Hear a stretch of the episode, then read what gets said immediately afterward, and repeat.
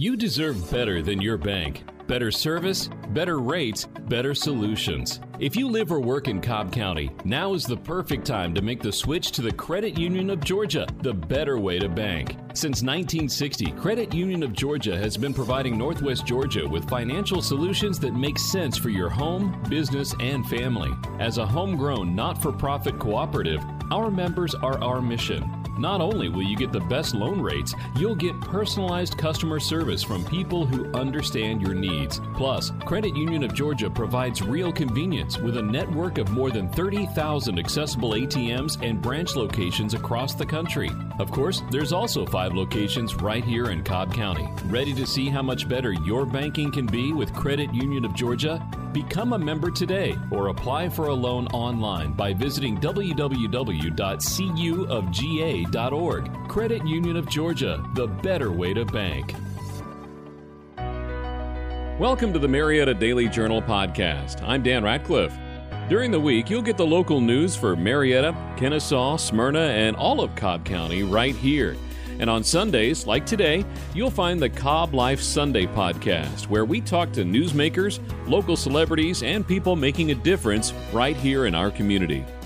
It is Cobb Life, presented by the Marietta Daily Journal. I'm Brian Giffen, and it's Sunday, and we're back with another edition of Cobb Life. Today, we change it up a little bit and do something a little bit different.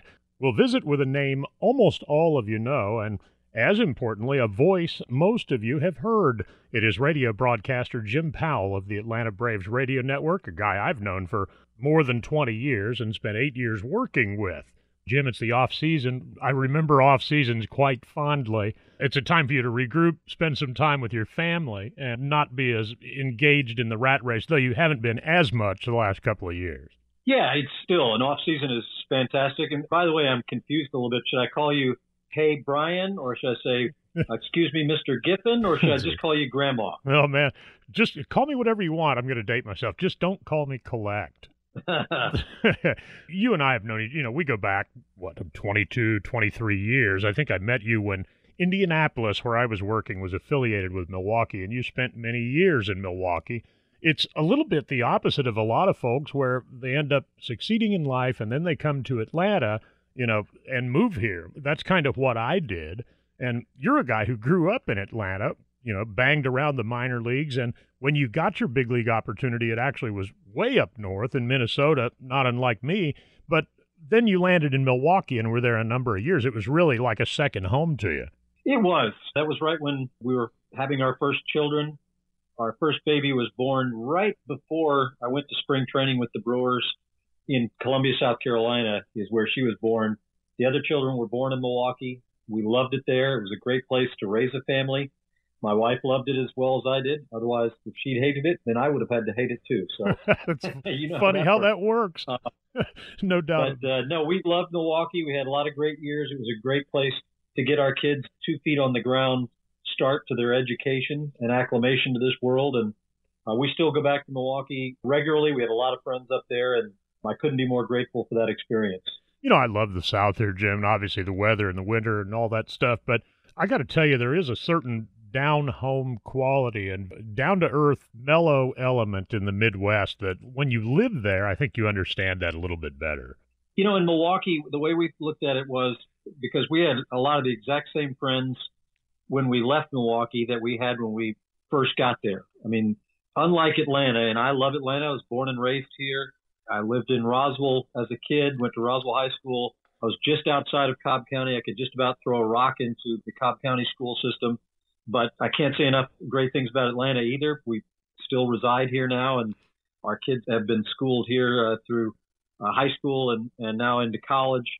But in Milwaukee, it was just a little different. Obviously, Atlanta is a bit of a transient town. A lot of people move in for a great opportunity, and then that launches them on to New York or LA or Chicago right. or some other market because of their success in Atlanta. Whereas in Milwaukee, people had a tendency to, you know, the weather was bad enough where if you didn't really love Milwaukee, you didn't put down roots, you packed your car and right. you drove south. Right. And so the people that didn't do that, that stayed behind, they cherished the roots that they were putting down, the fact that they would have friends for a long period of time because we all wanted to be a part of that community together. So it was a different experience, but it was great in many ways for our, our children and our family, as good as it could have been. I can't talk about Milwaukee very long without going to Mr. Baseball, Bob Uecker, who recently celebrated, I believe, his 85th birthday. Is that correct? 85th birthday. He asked me not to keep track of that a bit, okay. a bit time ago. Now, that's one stat. you know, in the age we're in, I'm surprised there's not a sabermetric for that now. Like, right. like trips around the planet or trips around the sun rate or something like that. Can you talk a little about your relationship with Bob over the years? Obviously, you know, in the years I worked with you, I, I would see the two of you interact, and you told me countless Bob Uecker stories that maybe we wouldn't repeat here. And I mean that in a humorous way. Can you share a couple that you can repeat here? Well, first of all, I, I got to say, you know, that was my first full time major league job. I had been with the Twins for a couple of years on more of a fill in basis, although that was a great experience also. But, you know, being interviewed by Uecker among, you know, the other uh, Milwaukee uh, management folks, and then when it was cemented that I was going to be his partner, you know, going to dinner with him. And then when we started to work games together in that first spring training, uh, before we got started, he said, look, what you have to know about me is I don't give a darn about whatever you want to do, whatever you want to say, however you want to do it is fine with me. You do what you think is best, and I'm never going to tell you how to broadcast. That's not what I'm here for. I'm here every day to have a great time, and that's all I care about. We're here to have fun. It's baseball games. Let's have a great time. And for the next 13 years, that's exactly what we did. We had an absolute blast. I learned a lot from him, whether he wanted to teach me or not. And um, yeah, he's the funniest man on the face of the earth. When I see him break down Johnny Carson in the old uh, TV footage of his appearances on the Johnny Carson show, then Johnny Carson was the greatest deadpan comedian of all time right. until he met Uecker. and he had met not only his match, but a man who was better at it than even he was. Yeah, a rollicking good time an experience I'll never forget, and Bob and I remain close friends to this day. Are there some stories or a couple of instances that stand out to you where something in particular that was just hilariously funny? So many things, and you know this as well or better than me, that in a baseball booth, so many little things happen kind of away from the mics. And obviously, I'm not asking you for any inside baseball, no pun intended. It's more a matter of do you remember a specific instance where something hilarious kind of sprung out of nothing? Well, I, I remember thousands of them. right. I Bob figured. was famous for making humor explode out of absolutely nothing. I mean, I'll never forget the just the bus rides from the hotel to the stadiums on the road, and it would just be me and Kent Sommerfeld, our producer engineer, and the traveling secretary and Uke, and there's no audience there to perform to, so you would think Bob would just relax and not say anything. Right. But it did not matter whether his audience was one or a million. he just, he, it's like he was born to entertain people. and one of the things that he would do so successfully, and it was really, I mean, I, I did tell him on more than one occasion, I know you made a deal with the devil. There is no way you can insult people of these with these massive jobs like on the Joint Chiefs of Staff, governors of states, mayors, uh, all kinds of politicians fabulously wealthy hedge fund managers, team owners, and they would walk in the booth and he would begin to humiliate them to their face and with their entourage behind them. And the more he did it, the more they laughed and loved him. And I'm like, you had to make a deal with the devil. There's no way this makes any sense. But he just had a way with people where he could needle them and push them and embarrass them. And they just thought it was the greatest thing ever. And there are a million stories like that. Well, that is a gift. You know, one of the ones that cracked me up, and obviously I won't mention any names or anything, but a story you told me once about your banter off air is different than your banter on air. And the mics weren't muted in the building, and he made a crack about something, and then later just pedaled his way right on out of it. Yeah, there was there was one guy in the front office at one point that made himself an easy target with the way he carried himself, and of course, I'm still gonna anybody that's in the front office is you know is golden to me. I'm Right. gonna treat them like like they should be treated. But. Bob just treated people the way they earned to be treated, so to speak. And there was one day where we inadvertently our our microphones from a spring training game were being broadcast throughout the spring training facility, including the private offices. And he made a couple of snide comments about a certain individual. And then after the game, we, we had no idea that it was going out like that. We didn't know until after the game. And we walked into the clubhouse, and, and somebody walked up to Bob and said, We heard everything you said about XYZ, and you said this and you said that. And I'm over there, and I'm like crumpling into the ground in the corner because my career is over just for being associated with it. And Bob says, You think we didn't know that? We were just busting his chops. Come on. and That's just kept walking and laughing, and no one ever said anything else about it again, including the person involved. That is gold.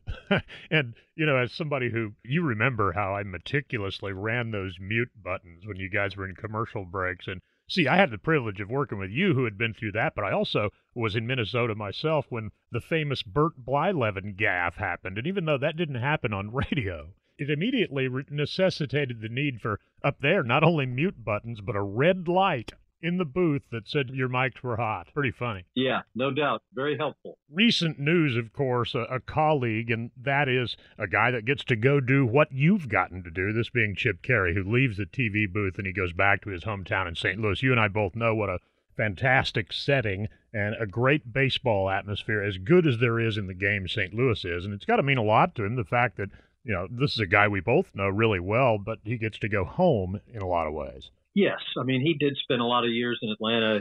You know, obviously Skip was stationed here for a long time, and their family didn't always live in Atlanta. And Chip is really from St. Louis, right. and I, I really got a better feel for his affection for that market. You know, as I traveled with him, and we would go to St. Louis, and how special it was. And he still has family there. And of course, Harry was a Cardinal legend and icon, and he's kind of a Midwestern guy himself. He spent right. a lot of time in Chicago, St. Louis, so good for Chip. I mean, I'm really happy for him. I hope that this is the last move he ever makes and that he has a long, very great run in St. Louis. They've got a tremendous broadcasting tradition right.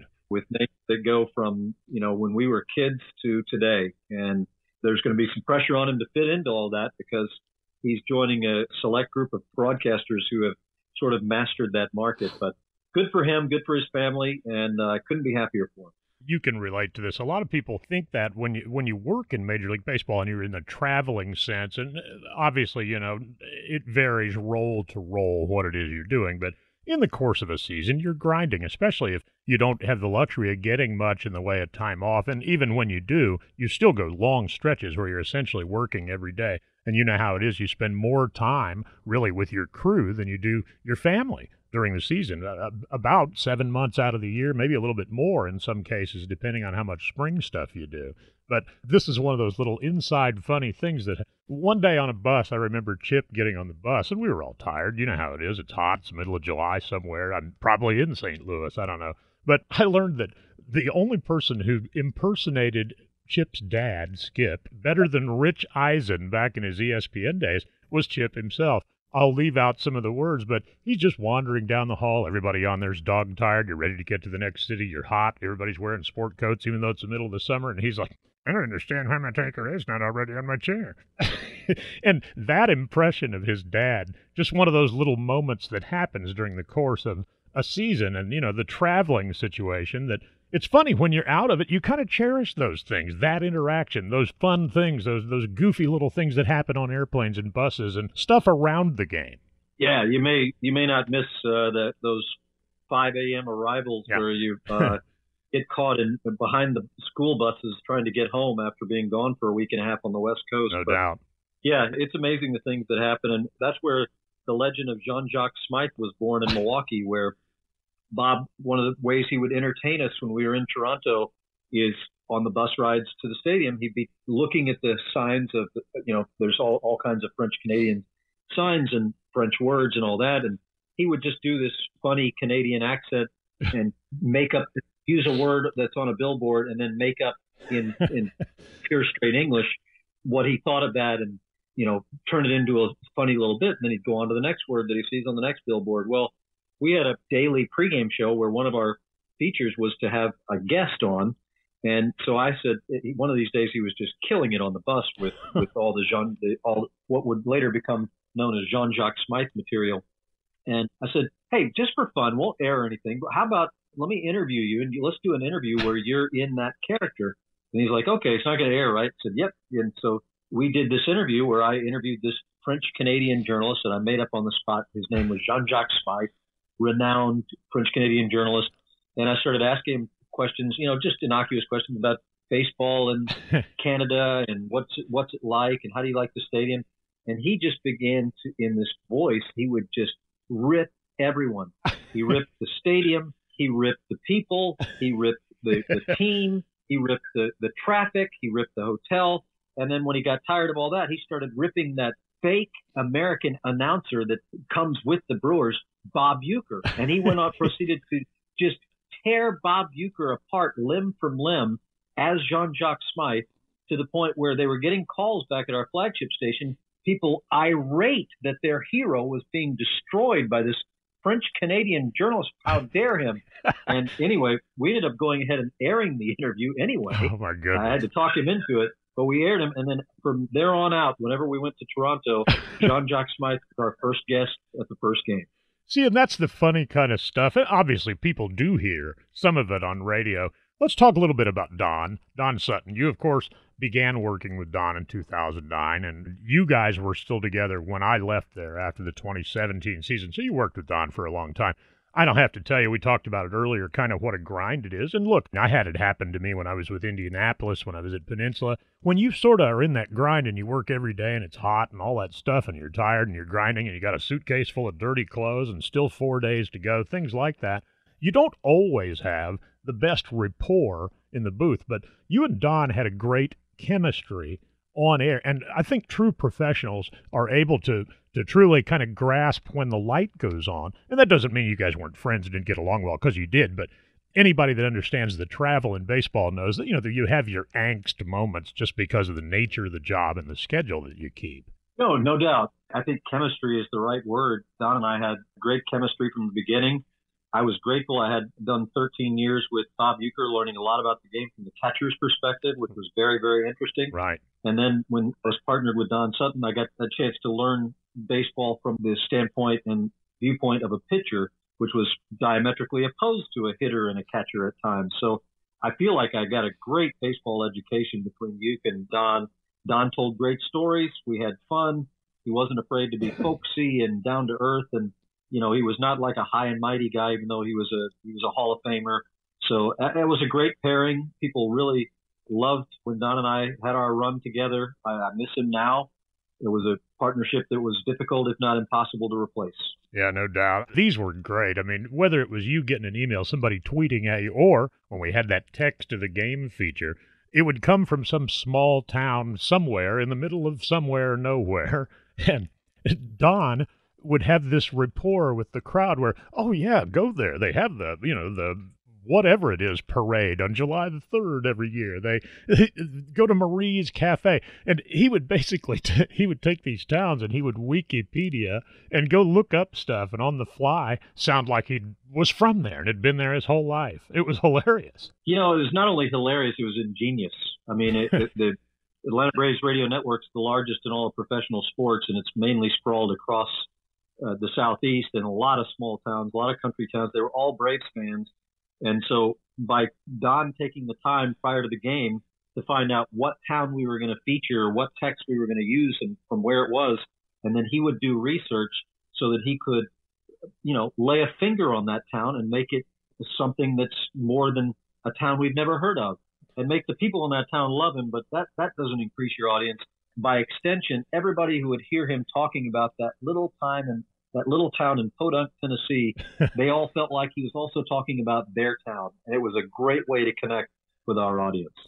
I feel like to some degree I kind of was caddying for him for a number of years, if you know what I mean. I mean, Don, let's face it, he was he was baseball royalty. I loved it and used to laugh my head off in the back of the booth when you would always say, "Hey, between us, we've got 324 wins." Oh, yeah, technically that's three of us.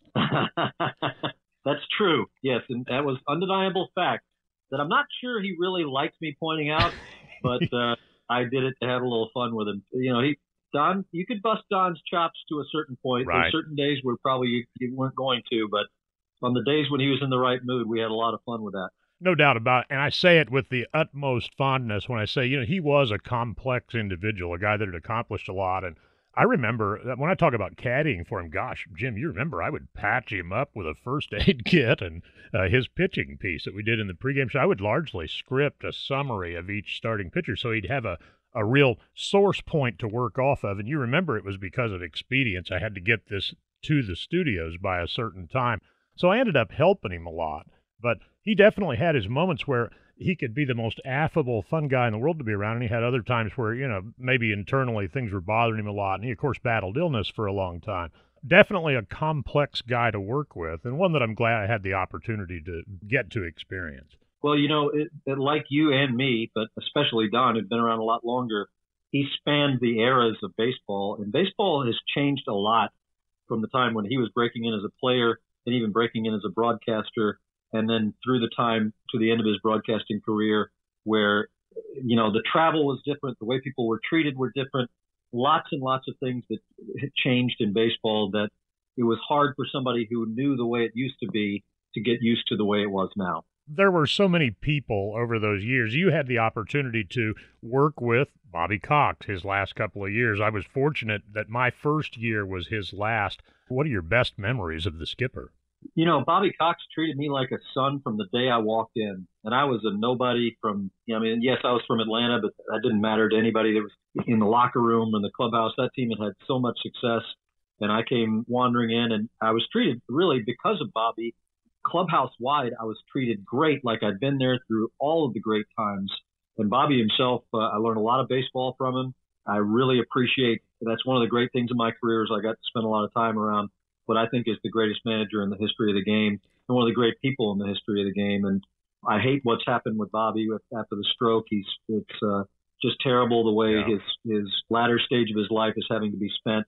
And I pray for him a lot, he and his family, um, because he definitely deserves a a better going out party than that. Yeah, no doubt. A fantastic guy. My greatest memory was in that first year. That was his last, and that was the night that the Giants won that playoff series at Turner Field. And stopped their celebration to applaud the skipper as, as he came out and took a curtain call. That was one of the greatest events, uh, be it as a broadcaster, be it as an engineer, be it as a producer, whatever, being a baseball fan, to actually be there in person. For. You know, the heck with that, just being a human being. It is probably number one on my list of things that I've witnessed in baseball. The fact that the Giants had won, I mean, the Braves had had this magical year where they'd found ways to pull out game after game.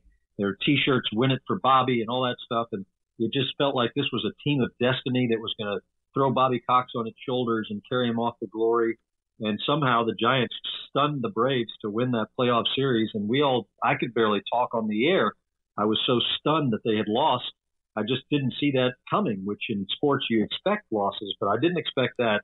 And Bobby slowly came out of the dugout as the Giants were celebrating. And once they realized what was going on, you're right. They just canceled their celebration on the field they have stood, turned and applauded Bobby, and they turned that whole moment over to Bobby Cox away from their great upset victory as a team uh, before they went on back to the clubhouse and they finished their celebration in private where it wouldn't interfere with anything going on with Bobby. It was the classiest thing I've ever seen. Um, it's the Giants are a great organization. I have a tremendous amount of admiration for them. They've been very classy for a long time. Yeah, I don't think you could have said that any better. That was a special moment. Let's talk about his successor for a couple minutes here, Fredi Gonzalez. And obviously, you know, Fredi had some success there, won a division as well. He kind of got caught up in the end of the Frank Wren era, so to speak. And, you know, you have to have the right kind of tools to go in and do any kind of job. And personnel wise, the cupboards were not only not well stocked in some areas in terms of, you know, maybe some veterans long in the tooth, this and that but also a farm system that was pretty barren. And honestly, some of my funniest baseball memories are pieces you would do with Fredi prior to the game. And it was outtake stuff, stuff we'd never use, stuff he knew he could trust me. So I loved the fact that he would say something that he obviously didn't want to air. And there's on the recording, he said, Brian, fix that one. Brian, fix that one. Yeah, no, he had a great sense of humor and kept it throughout most of his tenure. Um, as you have already alluded to, it, it, was, you know, there were some pressure times and tough times for Fredi. He did the best job that he could. I enjoyed working with him a lot. You know, that was when the Braves, yeah, the farm system was starting to go down and it was a bit before it was going to be rebuilt. So, you know, he didn't get quite the, uh, the personnel list that Brian Snitker ultimately got after earning it with his uh, tremendous career in the minor leagues and you know a rebuilt front office and now all the glory, including world championships, and now a new brand new contract for him as well for a guy that I thought you know might be figuring, yeah, you know what, I've done enough, I might retire even a few years ago, but that right. team has kept his baseball juices flowing, and we're all the beneficiaries. I was going to go there next. Honestly, I'm going to quote the great Bum Phillips here. Where it comes to being a great guy, he may not be in a class by himself, but as Bum Phillips once eloquently put it, it don't take long to call the roll. Yeah, Brian is just a genuine guy, and there are no airs about him. Even as a long time now, very successful manager of the Atlanta Braves, you never get the feeling that he thinks he's something. I, I think he just is, in many ways, like a kid bewildered at the great things that have happened to him. And I mean, to me, you've got Bum Phillips. I'll just use the, the old adage that good things happen to good people. Yep. And Brian Snitker, wife Ronnie, his whole extended family, great family, great people, and great things have happened to him. And it, it uh, restores in many ways uh, my faith in mankind that something like that happens to a person like that having a team love to play for a guy to the extent where they will run through a wall for a guy isn't something you can measure with metrics. That is a character thing, and that is a team melding thing. Bobby Cox had that for a number of years, and that's what Brian Smith. And obviously, he was a Bobby Cox disciple. He worked with him for a long, long time. The current management setup with Alex Anthopoulos and Brian Snitker is, boy, it's it's a stroke of genius. It really is because we in the last few years we've watched baseball be sort of a, have an, an inner war about how to construct baseball teams, how to approach the game, how to find a way to generate success in today's baseball with today's kids that aren't the same as the kids for 20 years ago or 40 years ago. But Alex Anthopoulos got that great education in his upbringing, both coming up on the scouting side, then eventually going to what I called his finishing school, going to the Dodgers. They were number one in analytics at that time at the, at the cutting edge. So he actually understood both sides, the analytics side, the stats and all that, and then the scouting side as well, and took the information from both and combined them to inform his manager and the coaching staff and the players and let them decide then what worked for them. They, they didn't force all all that down everybody's throat. And Brian Snitker is the main reason for that because Brian is that buffer between the front office, the baseball operations side, and the baseball team in, itself.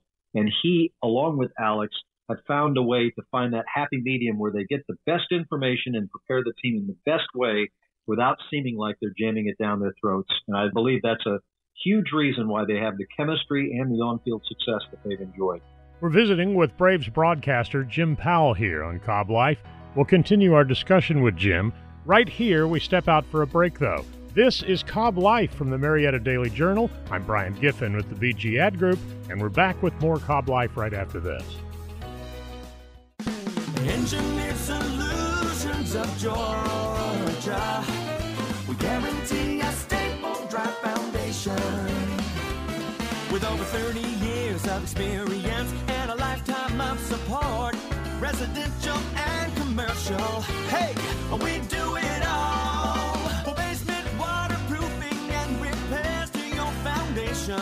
Dial 678 ESOG now.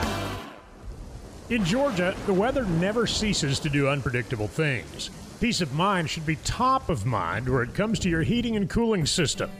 Dayco Systems has three generations of experience with HVAC excellence they've shared with Cobb County and the greater metro Atlanta area. Dayco Systems has been family owned and operated since they started out, and Dean Yarrington has built their business into what it is today through policies of honesty, responsiveness, and attention to the needs of customers. The Dayco Systems team is equipped with the knowledge, tools, products, and over four decades of experience that help them get each job done right the first time, and they back that up with a 100% satisfaction guarantee. Along with exceptional service, Dayco Systems provides free estimates on new heating and AC installations, and you can reach them after hours when you have an HVAC emergency. Get peace of mind. Call Dayco Systems today at 770 209 2261 or visit them online at daycosystems.com. Dayco Systems, a premier Trane comfort specialist.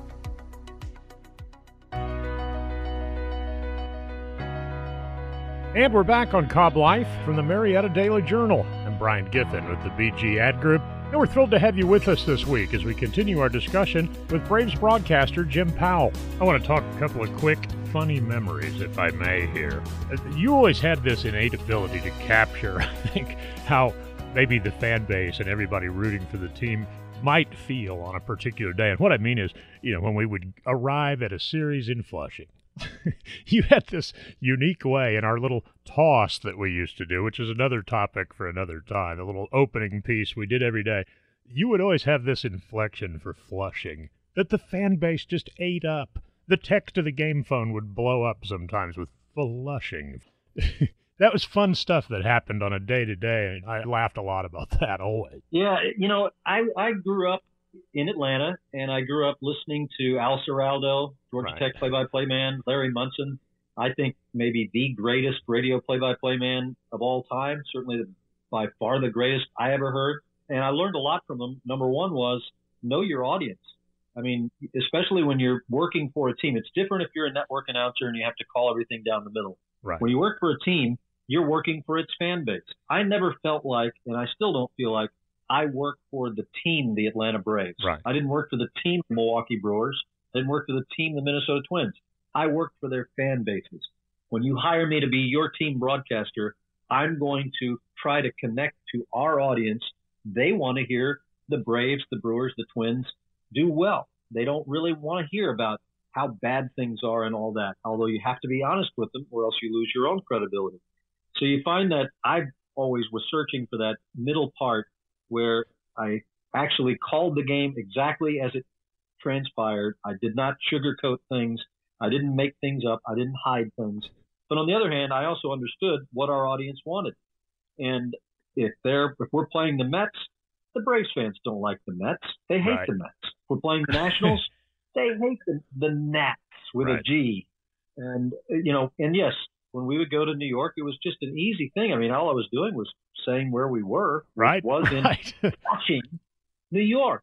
Welcome back to Flushing, New York. And here we go with the Braves against the Mets. And people did love that because if you hate the Mets, the fact that they live in Flushing couldn't right. be, you couldn't even script that. It's too good to be true. So all I did was they opened up the hole and I just walked through it. I remember one night you guys having so much fun with it. And this is great because these stories around a game like baseball with its pace kind of spawn themselves. The winds are swirling here and Flushing, and it just went on and on. and we had so we laughed so hard in the booth, it's just insane. There's no shortage of material once you get to Flushing. no doubt about it. You know, a couple other quick favorite moments, I think, were we had a guy that traveled for one year. He worked there one season and they did an interview with somebody, and this guy wanted demo material. You understand that as a broadcaster that's up and coming, but he was bugging me and bugging me and bugging me that he wanted this interview. And of course, I've got my hands full producing games every day for you know 225 radio stations and all that stuff. A lot going on. So I took the interview finally because he started ticking me off and made all of his questions sound like he had inhaled helium, but left the player answers the same. And I sent it back to him and you and I had a lot of laughs over that over the years. Of course, that it would never air anywhere. Well, it was both funny and it was also a nice little uh, life lesson for the prospective broadcaster. That, yeah, I think he learned a little lesson on that one. One of the things I admired the most, you know, you always let the game speak. You didn't show up with canned cliches. Everybody has their typical way of saying stuff, and you have your phrases that develop in your style of calling games.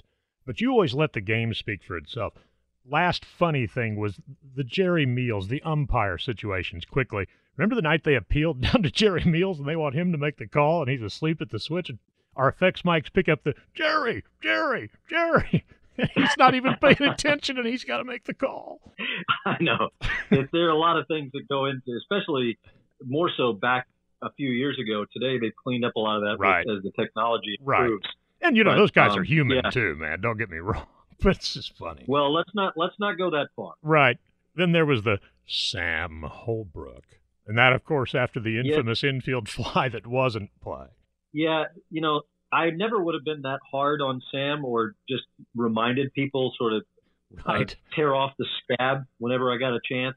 Except that Sam never acknowledged that he right. made a terrible call that decided a playoff series, and you know, acted very arrogant about it, and I didn't like that, and I'm sure none of the Braves Right. fans did either. So from then on, I didn't really say a whole lot about it from then on. But when I ever, you know, whenever it came time to run down the umpires on the crew that night, and he was there, it was always Sam Holbrook, yeah. and then a pause, and then on to the next guy. Yep. And I was just trying to convey how disappointed I was in Sam Holbrook.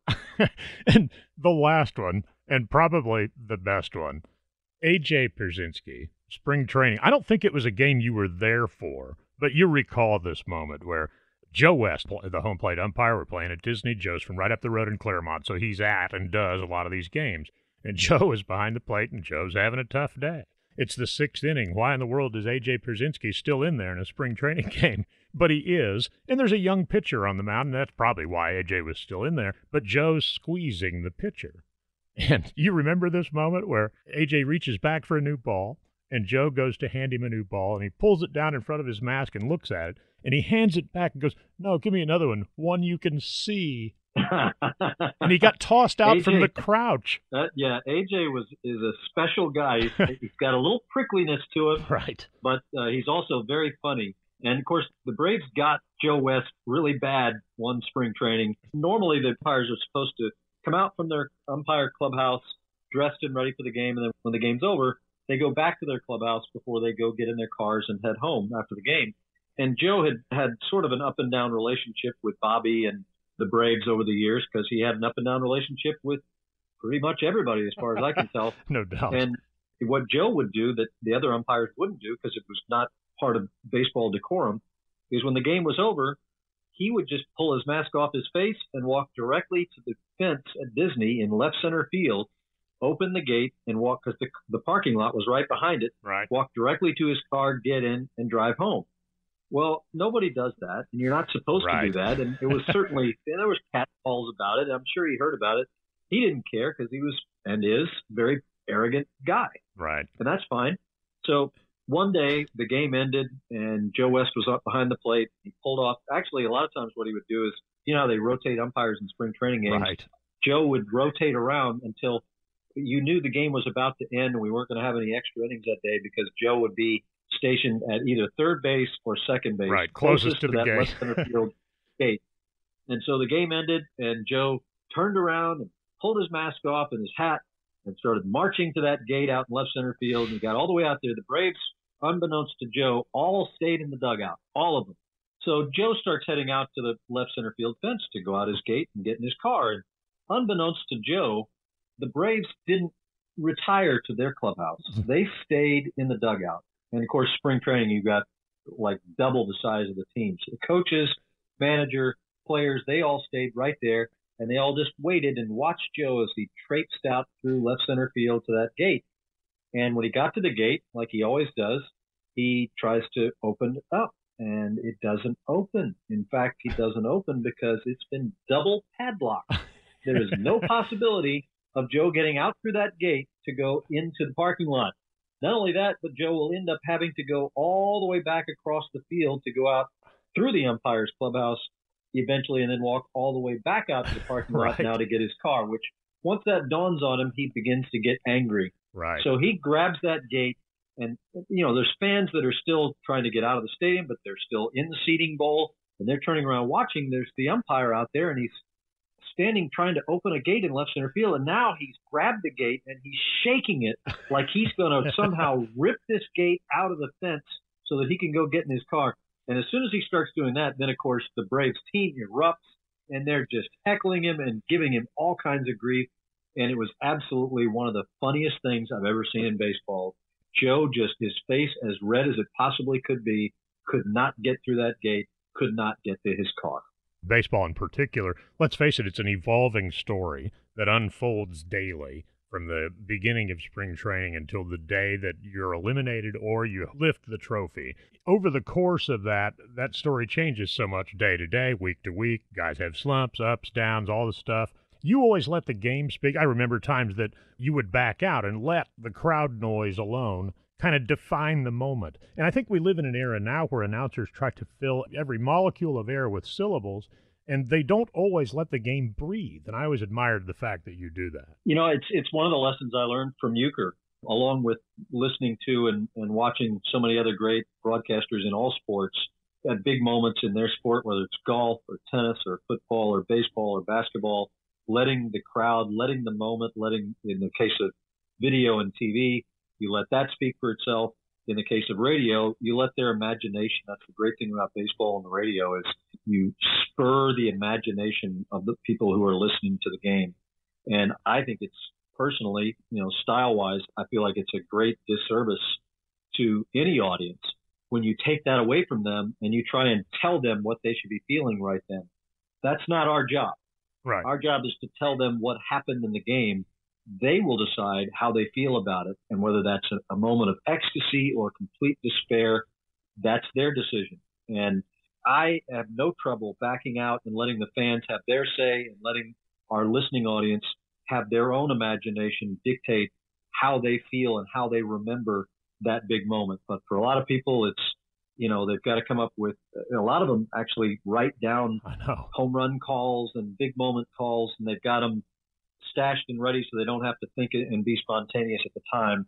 And you know, I just don't do it that way. You know, I, I've had some moments where I said things in the moment that other people thought were spot on and that they really enjoyed and that that helped them remember that moment later but they were never preconceived, never designed by me, never trying to make myself bigger than the moment.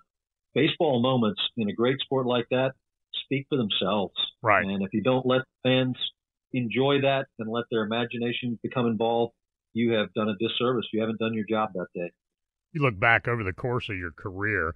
Are there a couple? Uh, this is a tough one because look, you've been doing this a long time, but are there a handful of moments that stand out as your favorite moments to have been the guy narrating that moment? You know, I guess uh, the Jason Heyward home run, right? I, I feel like was an incredible moment because of the build up to Heyward and spring training, and he's knocking, you know, windshields out in the parking lot at Disney, and and then he gets up there in his first major league bat and just absolutely destroys right. Carlos Zambrano's pitch and nobody liked Carlos Zambrano on right. any team except the Cubs or the team that he was on at that time. So it was just an enormous moment. And all I said was, you know, this stadium is upside down. And then I didn't say anything else for close to a minute, if not more than a minute. Ronald Acuna's grand slam off Buehler, huge. I mean, I let people know it was gone. They knew it was a grand slam, and I let them figure out the rest for quite a while. I still remember, and this is how I learned the lesson: is you know, Kirk Gibson's home run. I can't believe what I just saw. Right, right. You know, things things like that that they weren't taking over the moment. They weren't talking over the moment. They weren't telling us what we needed to see or feel about it. It just just the right accent, just a short put the finger on the moment sentence just to cap it off. But there was nothing better for me than to be able to announce the home run or the huge thing that happened and then lay out for 45 seconds or a minute or until I decided we had gone far enough. It could go longer than that. And I, and no one in my career, 30 years now in Major League Baseball, no one has ever complained to me that I didn't offer enough commentary over the big moments. I, I just, I don't right. think anybody likes that except the announcers themselves so they can go back and listen to their own highlights. I think another one that stands out for me is the night that Chipper Jones, very near the end of his career, hit the three run bomb off Jonathan Papelbon at Turner Field, and that basically about turned it upside down again. That was an incredible moment and, and one of my favorite calls. Papelbon was another guy that Papelbon, villain. Yeah, he was a definite villain. Nobody liked the Phillies. And for Chipper, I knew he was going to beat Papelbon. I didn't know exactly how. Right. But I mean, it was just so Chipper Jones. That moment was, and you know, my voice finally, I came very close to squeaking at the end when I said, "The Braves have beaten the Phillies." I couldn't leave out, you know, we all loved the home run and the crowd going wild, but oh, by the way, the game was decided also. So I couldn't let that one completely go without putting in a little more information because it's my job also to make sure they know what happened. Yeah, that was one of my favorite moments as a broadcaster for sure. You know, I think a lot of people, and you think about broadcasters, obviously on the higher and more exposed, higher paid levels, you know, the perception is this luxury lifestyle, but you know very well there's a significant and a tremendous amount of constant work, research, observation away from when you're actually doing your but the adrenaline rush the thrill that you get when you're captivated and narrating great moments and telling these stories every day it's an adrenaline rush that's hard to describe and i honestly mean that from any level the lowest to the highest. I completely agree. I mean it, there is nothing like the feeling you get in a big moment when you're privileged by describing what happened and you know, one of the great lessons I learned in my entire career was from the best director of broadcasting I ever came across, Bill Hague of the Milwaukee Brewers. And one of the things he told me early on was, you've got to stay in shape, you've got to work out, you've got to stay healthy right. because you will need all of your energy. 162 games is a lot of baseball. You're right, Brian. It's not just the three hour game. You, back when I broke in, it was a two and a half hour game. Now it's a four or four and a half hour game. And it's 24 seven. I mean, you, from the time you wake up until the time you go to sleep that night, home or road, you're all about getting ready for that game, digesting that game, finding out what happened in the other games, so you're ready for the next day's game, and then you do it all over again. So, I mean, when I'm on the road with a team, I go in the uh, hotel gym every single day, and it's not. You can take one look at me and say it's it's obviously not because I'm bodybuilding, but it's it's about being healthy and being ready for the big moments. It, it is it, it takes a physical and a mental toll, and that's why the off season is you know the last day of the regular season when if you're unless your team is going to the playoffs. We call it "Pick Your Own Friends Day." Is coming up tomorrow, right? right. Which means the, se- the there was the mid-season one right before the All Star break too. Everybody gets to right. pick their friend for four days. That's right. As you alluded to before, it's it's a great ride, and you share so many things with your colleagues of all walks, whether trainers or traveling secretaries or front office folks or coaches or whatever, broadcasters, etc. But then when the season ends, it's yeah, tomorrow I get to pick my own friends again, and I, I and you can't wait to see the guys again, right? And gals, the next spring. Can't wait. But you, you're always excited when spring training comes around because you get to go see your friends again. But you spend so much time together, day and night, day, uh, road and home, that by the time the season's over, yeah, you're ready to. Uh, in, in my case, I'm ready to watch a little football and think about something besides baseball for a little while. I asked Vin Scully one time, Brian, if he watches the World Series when the Dodgers don't make the World Series or if he's not working a network game, and he says, never, never watch the postseason. If my team's not in it, I don't watch it. I take my time off, and he, it becomes family time. And I figured if that's good enough for Vin Scully, that's good. That should be good enough for anybody.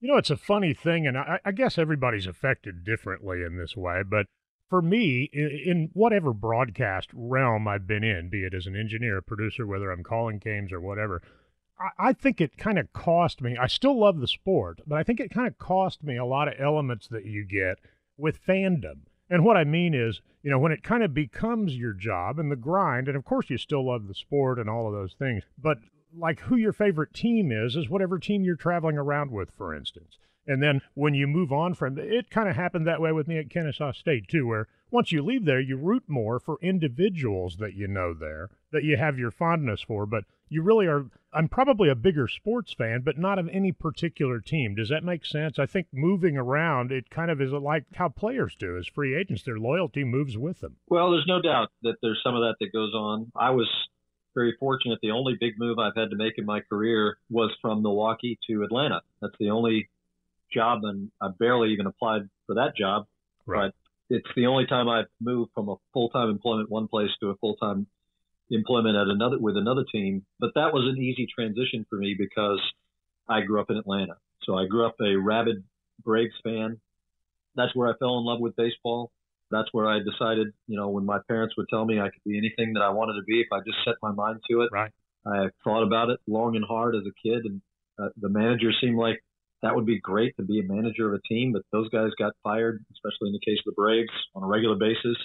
And I thought about general manager, and that was the same thing. And then I thought about sports writer, and like, ah, you know, you have to. That's like writing a term paper after every game. That doesn't sound like fun. And and then I thought about the broadcasters and Ernie and Pete and John Sterling and Milo Hamilton, right? Don, Joe. I mean, I got to listen to so many great ones. Dave O'Brien. They became part of my family. In effect, they didn't know it, but I did, and you could just tell those guys were having a great time. They seemed like they were having great fun every day, and I thought, and they didn't get fired every day. Right. They you know, they would be with teams for decades. Right. And and I thought that's what I want to be. I want to be one of the team broadcasters, not a network broadcaster, not a broadcaster of all sports. I wanted to be a team's play-by-play announcer, and that became my goal. I did set my mind to it, and even I am shocked that it actually happened that way, but it did. Well, obviously, everybody around here is privileged that it did. It's a great pleasure, man, to have you on. Obviously, you and I worked together a long time, and I've certainly known you a lot longer than that. Really appreciate you taking the time to spend with us here on Cobb Life. Uh, we get to have this kind of fun every week. Well, I really enjoyed being here, and I appreciate the invite. Always a longtime friend, and always will be. That is Braves broadcaster Jim Powell kind enough to spend some time with us on an extensive episode of Cobb Life this week. This is Cobb Life from the Marietta Daily Journal. I'm Brian Giffen with the BG Ad Group. We appreciate all you joining us this week, and we will talk to you next week, everybody. So long. Thanks for listening to the Cobb Life Sunday podcast. Be sure to listen all week long for local news from the Marietta Daily Journal.